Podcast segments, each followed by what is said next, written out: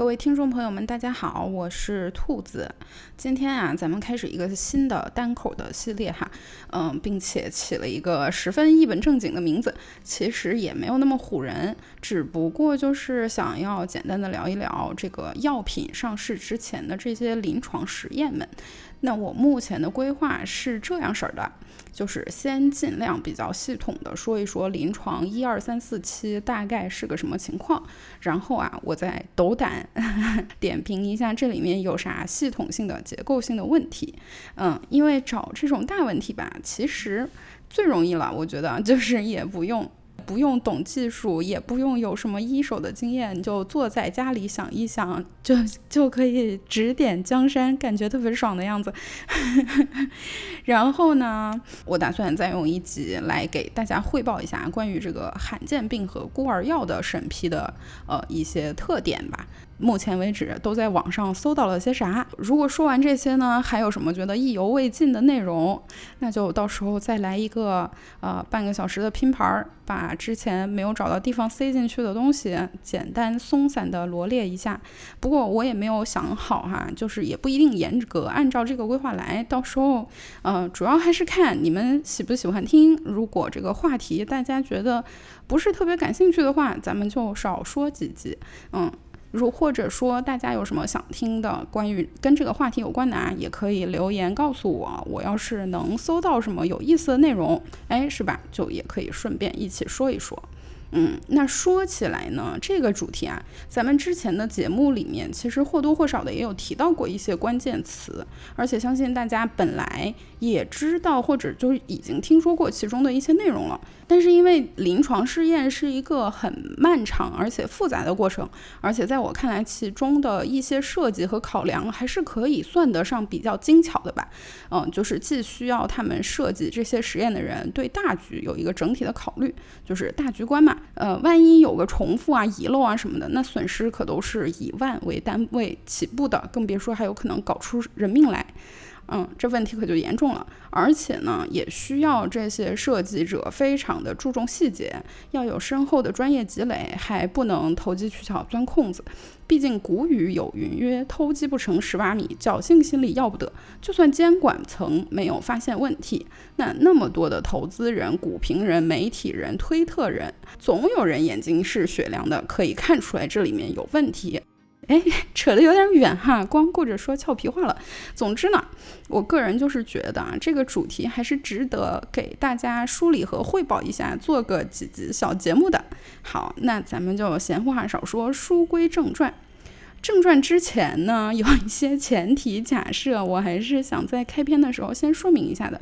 首先就是这个系列的所有内容呢，我都打算以美国 FDA 的规定。和在美国这个过程的实操情况作为核心内容来讨论，嗯，那当然可能有的时候咱们也会说到欧洲啊、日本啊，包括中国的情况，但是我不打算重点探讨这些地区，嗯，提到的时候应该也就只是作为话题的延伸，或者是作为一个比较，呃，来提议一下。当然，这个并不是说我高看 FDA 一眼啊，只是因为一些客观因素。嗯，就是对我个人来说，我觉得只谈美国难度系数要稍微低一点儿。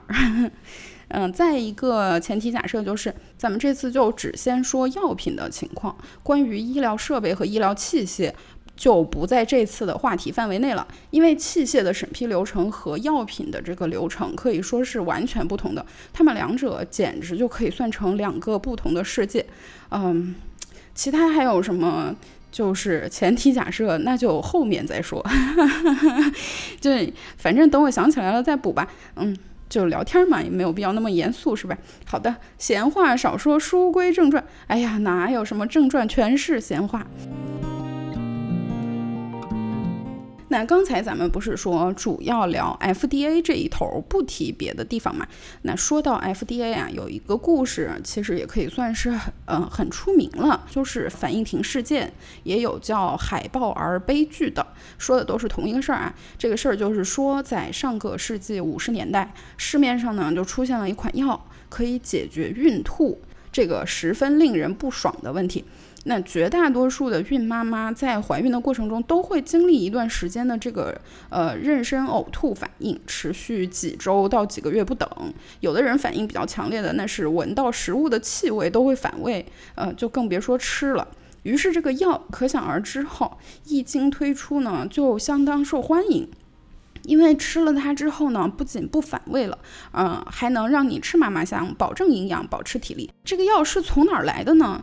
嗯，反应停这个药，它的正经的药品名，也就是它的有效成分的名字是沙利度胺。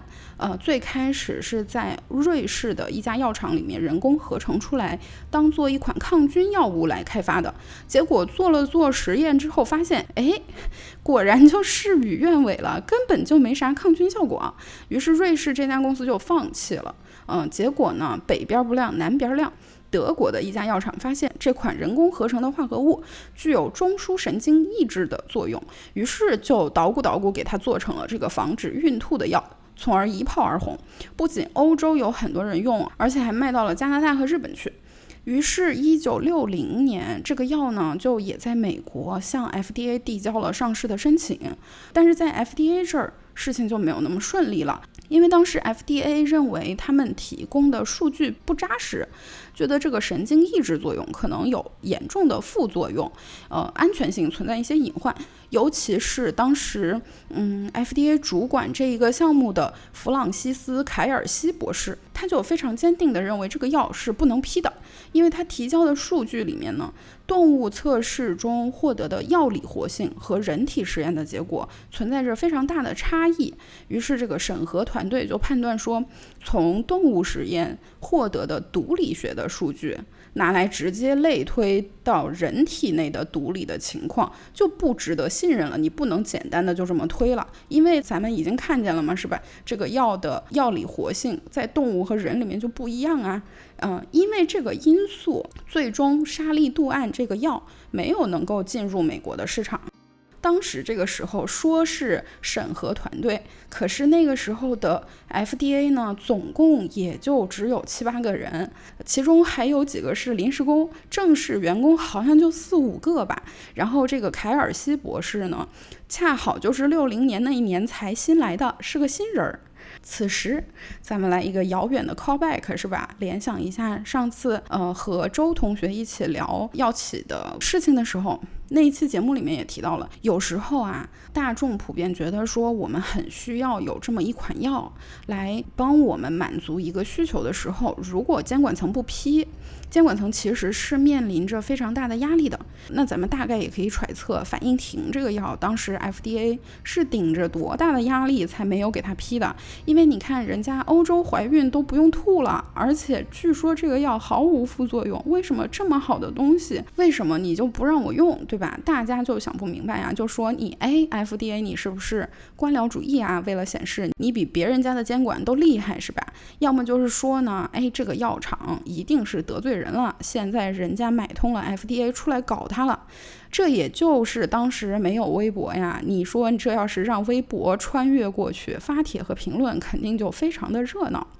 但是，一年之后，呃，到了一九六一年，这个药就在全球范围内被召回和禁用了。原因就是它会造成新生儿的畸形。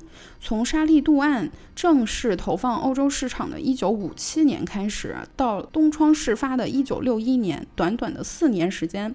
欧洲多了八千多名，也有说是上万名刚一出生就残疾的那种海豹宝宝。后来研究之后，人们发现，就是因为这个药它具有很强的致畸性，就是导致畸形的呃这个性质。对胎儿的四肢发育产生了影响，才造成了先天性的残疾，让这些小婴儿一出生就四肢短小，就是患上了海豹肢症。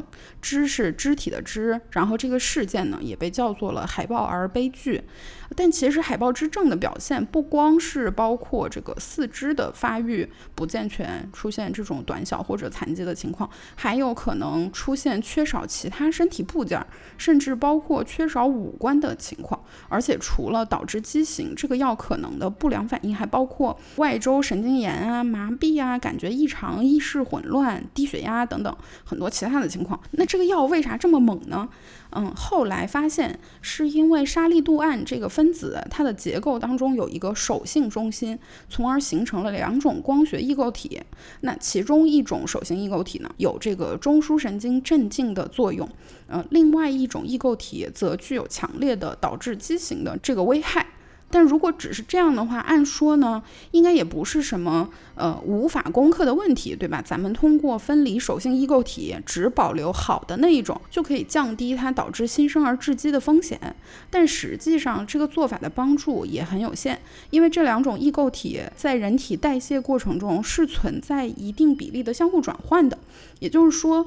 哪怕吃的只有好的那种，它自己也会在身体里给你变出一些有问题的那一种异构体来。所以哪怕就是分离提纯，也只是一个治标不治本的办办法。所以这个药至今还是禁用的。不过最近一些年啊，大家也有在想办法说，看看这个药能不能能不能被用来安全的治疗其他的一些疾病。嗯，但是这个现在还是在开发的过程当中的。嗯，那说到这儿，你是不是觉得这个药产生副作用的原理已经研究明白了呢？嗯，因为都到了分子结构的层面了嘛，同分异构体嘛，其中一个有毒，难道说还没结束吗？哎，自然而然的，并没有结束。其实，在生命科学的很多研究里面，包括其他自然科学学科的研究当中，应该也都是差不多的。这个级别的原理解释只会被看作未完成态，因为它并没有回答凭什么两种异构体对我们人类来说差别就这么大。这不是我自己瞎说的啊！事实上呢，反应停的致畸性原理也一直是被公认说它的机制还是一个谜。你听听，还是一个谜，对吧？都不是不完全明白这种程度的。那终于呢，到了二零一零年，事情过去了五十年之后，有一个引起了一小波轰动的发现。科学杂志报道说，一个日本的研究组在用斑马鱼和小鸡作为动物模型做了一些实验之后，发现沙利度胺这个分子会和一种叫做“嗯”的蛋白质结合。那结合了之后呢，就会抑制这个嗯嗯嗯蛋白的酶活性，而这种活性就是它作为一个酶的功能，对于胚胎的肢体发育又是很重要的。哎，你看这不就连上了嘛，对吧？呃，这个沙利度胺和这个蛋白结合就损失了它的功能，功能是啥呢？就是维护正常的胚胎肢体发育。那说到这儿。你是不是觉得这个药产生副作用的原理已经研究明白了？毕竟都到了蛋白质相互作用的层面了嘛，难道还没有结束吗？哎，自然而然的，并没有结束，因为这个嗯蛋白的本身的功能，咱们人类 也还没有完全研究明白，而且它这个发现也没有办法证明说沙利度胺除了结合这一个蛋白，还会不会结合人体里别的什么东西呢？它有没有可能除了这一个蛋白，还和别的蛋白啊发生关系呢？这不到了二零一八年。又有一个研究，它就是说沙利度胺呢会导致一批转录因子的降解。这个转录因子是拿来干嘛的呢？它们是一些能够调节基因的表达水平的蛋白质，就是这些蛋白质啊，它可以结合在 DNA 上的某些特定位置，从而开启或者关闭这个位置下游的某一段或某几段 DNA 的转录。而这个沙利度胺引起降解的这些转录因子当中，有一个叫做 SALL 四的蛋白质，就是 SALL4 的蛋白质啊，它引起了这个 SALL4 的降解，简直是十分的彻底，几乎就全部消失了，没了，被完整的从细胞中剔除了。进一步的呢，在此之前，人们其实就已经观察到了，呃，携带有 SALL4 这个基因突变的孩子，也就是说，当这个蛋白质不正常的时候，往往孩子一出生就没有大拇指或者四肢发育不完全，或者眼睛、耳朵出现一些发育问题。你看这个和海豹之症宝宝们的那些遭遇是何其的相似。可见，这个蛋白对于这些方面的胚胎发育是具有重要的作用的。于是，两相一结合，研究者就推断说，有可能啊，沙利度胺就是因为让细胞里面的这个 SALL4 蛋白全部降解了，从而阻碍了胎儿的肢体和其他方面的正常发育，最后导致了海豹之症的发生。说到这儿，你是不是觉得这个药产生副作用的原理已经 研究明白了？我这一个固定句式已经用到第三遍了啊，就不往下继续说了。其实到这儿呢。咱们还是不能说彻彻底底的就搞明白了，但是我觉得它已经很大程度上给我们提供了靠谱的了解这个治病原理的方向了。而且我觉得这一块儿啊，咱们也说的足够多了，就此打住吧。总而言之呢，讲这个故事，就是想说啊，这个反应停事件之后，FDA 在广大人民群众心目中的威信一下子那可就是树立起来了，因为它能顶住压力，坚持不批嘛。大家纷纷就跟帖表示说：“哎呀，你看，打从一开始我就知道 FDA 是在严格监管，他不给过，一定是有他不给过的道理的。”嗯，还有人说，凯尔西博士是巾帼不让须眉，守护了美国宝宝的健康。让美国再次强大起来，啊，总之就是跟帖的人纷纷表示喜大普奔啊！而且这件事之后呢，美国顺势就通过了一个之前讨论了好一阵子的法案，叫做基福福哈里斯修正案。这个修正案修正了些啥呢？嗯，在有这个法案之前啊，美国的法规就只是说药厂呢必须要负责向 FDA 证明药物的安全性。如果 FDA 在收到申请之后的一个固定时间范围内提不出合理的质疑，那就必须让这个药过审。也就是说，FDA 在此之前是只管安全不管疗效的。那现在这个新的修正案，它就规定说，药厂必须向 FDA 提供足够的证据来证明安全和有效，而有效性的证据必须是充分并且设计良好的研究。等于就是说，这个新的修正案，呃，扩大了 FDA 的执法权限，而且它对于制药的过程现在也要进行监管了。药物包装上还必须要注明详细的副作用了。那其实本来这个修正案在之前的讨论当中呢，眼看着。它其实已经没有什么通过的希望了，但是恰好遇到了这么大的一个药品安全问题，完全可以说是这个法案得到了历史的机遇。嗯，虽然可能听起来怪怪的，嗯，反应停的悲剧呢，其实还是来源于安全性的问题，并不是有效性的问题。那安全性，FDA 之前就已经在管着了嘛，而这个新的法案主要的诉求是在于有效性的。可是无论如何。它程东风通过了之后呢，咱们现在回头再来看这个修正案对于美国的药品审批的影响是非常深远的。它等于是规定了谁主张谁举证这件事，对吧？你说你的药能有疗效，那你就拿出数据来。而什么样的数据能够获得 FDA 的认可，觉得是从可靠的信源得出的结论呢？就是需要来自刚才说的那个被充分并且设计良好的研究所证明的结论。就好像咱们去大医院看病，拿着县医院拍的片子，大医院也有可能不认一样。你拍片的机器和人我们信不过的话，那这个片子本身我们就信不过。嗯，你如果临床实验做的不充分，实验设计不合理，那实验产生的数据啊，FDA 就表示说我们不认可。嗯，不过也恰恰是因为这个法案呢，使得新药开发的周期就大大的延长了，成本肯定也是数量级级别的增加呀。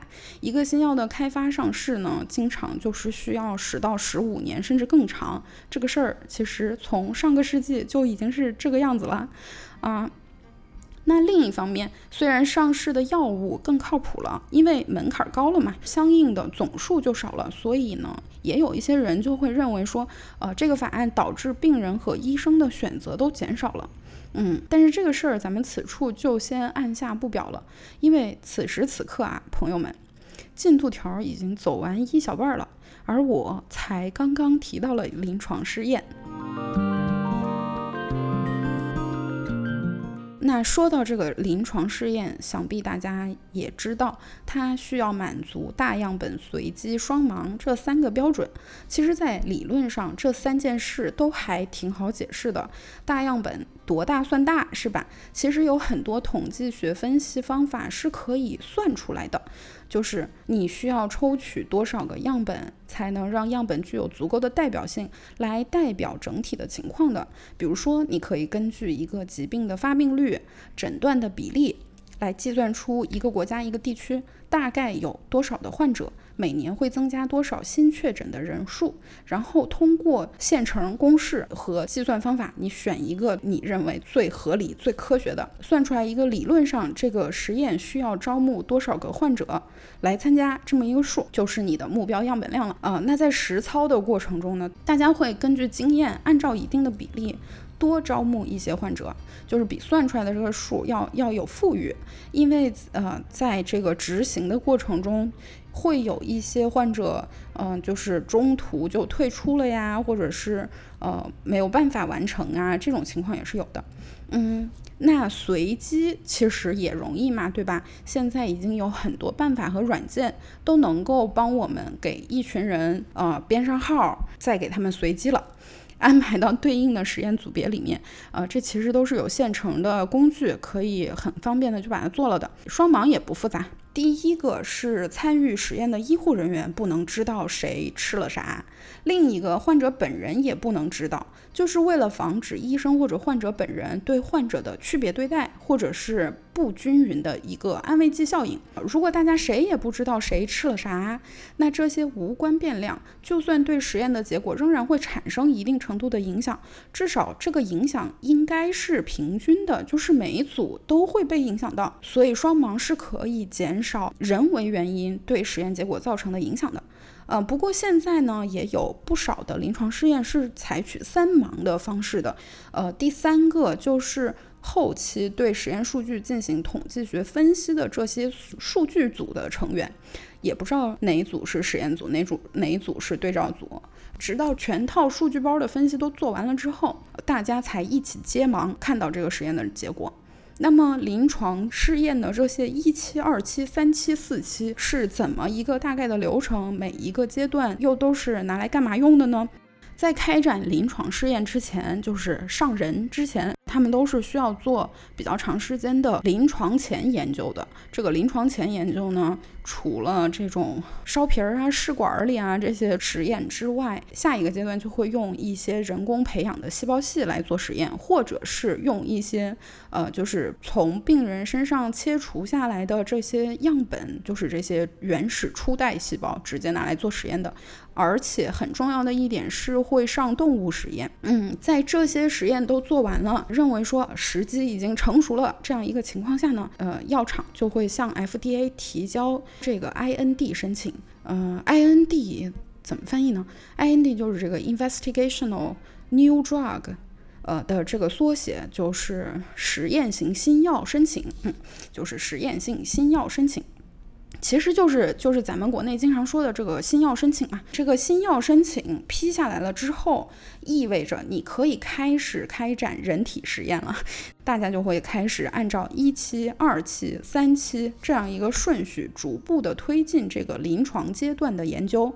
当这个三期实验做完，获得了足够量的数据之后呢，药企又要向 FDA 提交另外一个申请，叫做 NDA 申请，就是 New Drug Approval，就咱就翻译成新药获批申请吧。如果这个申请也批准了，好，那你这个药就可以开始进行大规模量产，在市面上进行销售了。呃，但是这还不算完。进入销售阶段的药，通常还要做一个四期临床实验，也就是安全性监控实验。如果上市之后，在四期临床当中发现了有什么安全隐患的话，药物的销售许可是有可能被 FDA 撤回的。嗯，上面就是一个最常见的一般流程哈。呃，少数不按常理出牌的其实也有，但是有一个基本原则，就是越是有违常理的申请和设计，FDA 审核材料的时候呢，就看得越用力。所以，如果被允许不按常理出牌了，那一定是前期积累的数据格外的扎实，也是有点东西的。嗯，不过通常来说，不走寻常路的药企付出的也会比较多。那么说完这个简单的一般流程啊，咱们就来逐个的说一下一二三四七各自是怎么一个情况。首先是这个一期临床啊，它主要的目的是为了测试一个药物的安全性。一期临床是在这几个当中持续时间最短。规模也是最小的，它很多时候是会招募健康的志愿者来参加实验的，嗯，并不是去寻找病人患者来参加实验，而且人数也不会多，一般就是十几到几十个人，十几个人的这种规模的一期临床也还是挺常见的。持续的时间呢，大概是在几个星期到几个月不等。在一期临床期间啊，会主要收集这个药物的安全性的数据，观察和测试说有没有什么不良。反应、副作用，患者对这个药的耐受性是什么样的？而且一期临床还有一个很重要的任务，就是来探索这个药物合理的一个剂量。虽然时间短、规模小，但一期临床的任务也挺重的。它等于是对这个药物在人体当中的效应，呃，最初的一轮把关。那我们肯定是希望尽可能多的收集它的相关信息。那它收集些什么信息呢？嗯，比如说这个药物的 PK/PD 的相关数据。PK/PD 这两个事儿啊，咱们在之前的节目里面稍微提到过一下，呃，但并没有详细的解释。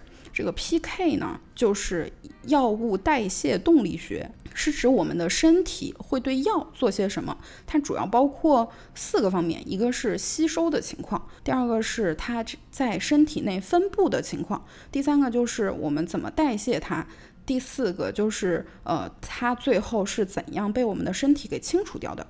呃，那 PD 呢是叫做药物效应动力学，它指的是药对身体做什么，比如说它结合什么样的受体呀，呃，那结合了受体之后引发哪些下游的反应啊，它的这个整个生物化学反应都发生了些什么情况啊，呃，是从这个角度来进行探索的。那到了二期临床这个阶段呢，除了安全性，已经开始要考察这个药物的有效性了。二期临床在人数的规模上就要比一期要大不少了。呃，最常见的从一两百个人到呃好几百个人都是有的。而且参加二期临床的呢，通常都是这个特定适应症的患者，不再是由健康的志愿者来担任这个被试的对象了。而实验持续的时间呢，也是从几个。月到一两年不等的，嗯，时间上也比一期临床明显要延长了很多。二期临床很经常的是会被分成二 A 期和二 B 期两个不同的阶段。在二 A 期呢，主要是摸索这个合理的给药的剂量；在二 B 期呢，则主要是收集药物有效性的相关数据。嗯，在一期和二期这两个阶段呢，有几个比较经典的、常用的那个实验设计，也可以跟大家分享一下。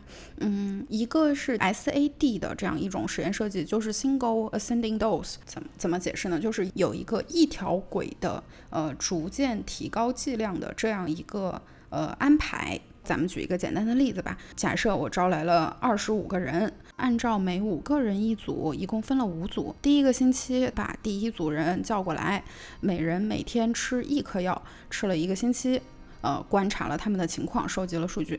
第二个星期把第二组人叫来，每人每天吃两颗药。收集数据。第三个星期把第三组的人叫来，每人每天吃了三颗药。第四个星期把第四组人叫来，每人每天吃四颗。第五个星期就把第五组人叫来，每人每天吃了几颗安慰剂。啊，那你从这个设计里面来看出来呢？虽然实验里面一共采用了四种不同的剂量，整体实验上你来看的话呢，它是有一个剂量逐步上升的这样一个呃分布，但是呢，每个人又只获得了一个剂量。所以它叫 single ascending dose，单上升剂量，就是这个中文确实不好翻译，嗯，所以它是这么一个特征。与此相对应的呢，有另外一种设计，叫做 MAD 实验，呃，就是 Multiple Ascending Dose。呃，在这个实验的设计里面呢，每一个参与的被试，他都有可能会吃好几种不同剂量的药。比如说，还是这二十五个人，那第一组的人呢？嗯，第一个星期每天吃一颗，第二个星期每天吃两颗，第三个星期每天吃三颗，第四个星期每天吃四颗，它就是逐渐加量。呃，第二组的人呢，也是从第一个星期就开始参与了，但是他是从每天吃两颗开始逐渐加量，就是比如说两颗、三颗、四颗这样加。第三组人、第四组人，呃，也都是以此类推。就是他们的起始剂量是呈现一个逐渐升高的梯度的，并且每一组内的每一个人，他随着时间的推移，他所接受到的剂量也是在逐渐升高的。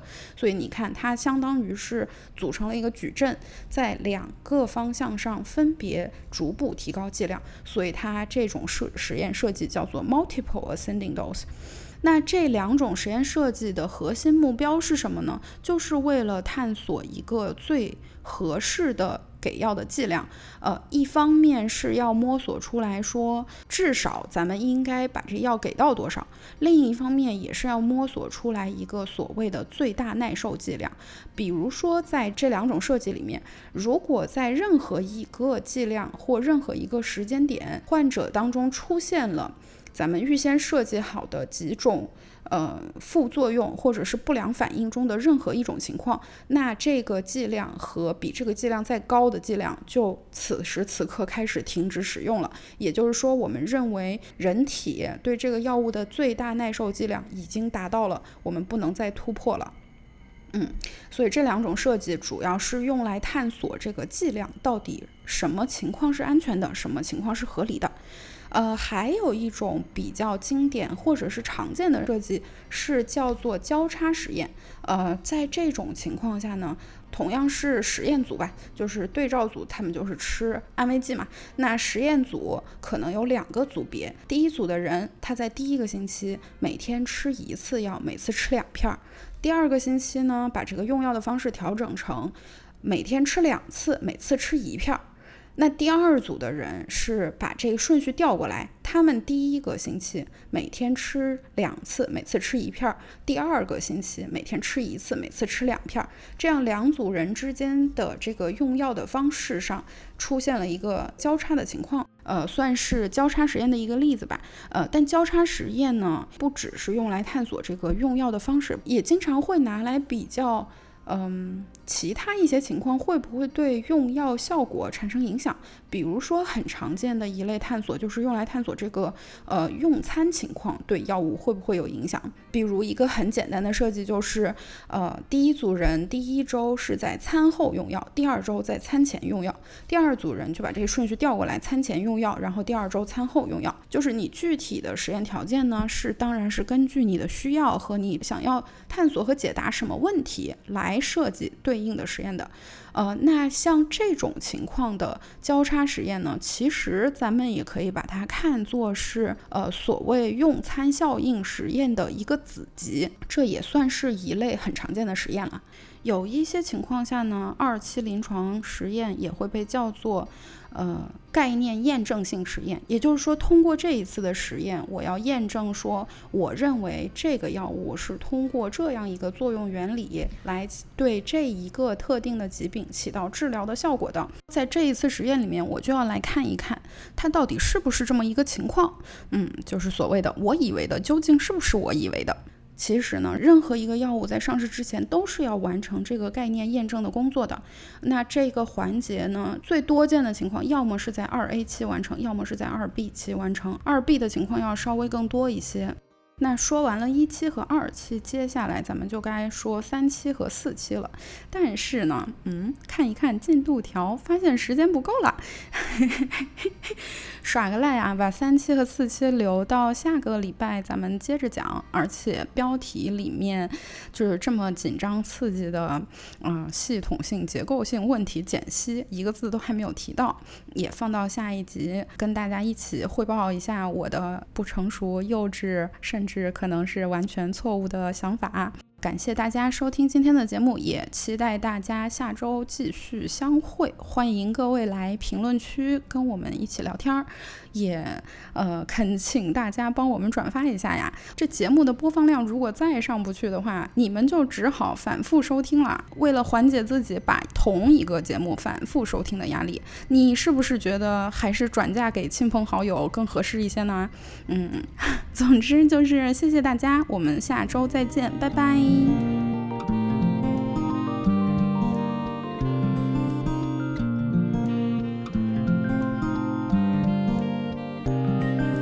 药厂必须向 FDA 提供足够的提供足够的证据。嗯，是每次说到人体实验这个词，总觉得哪里不对。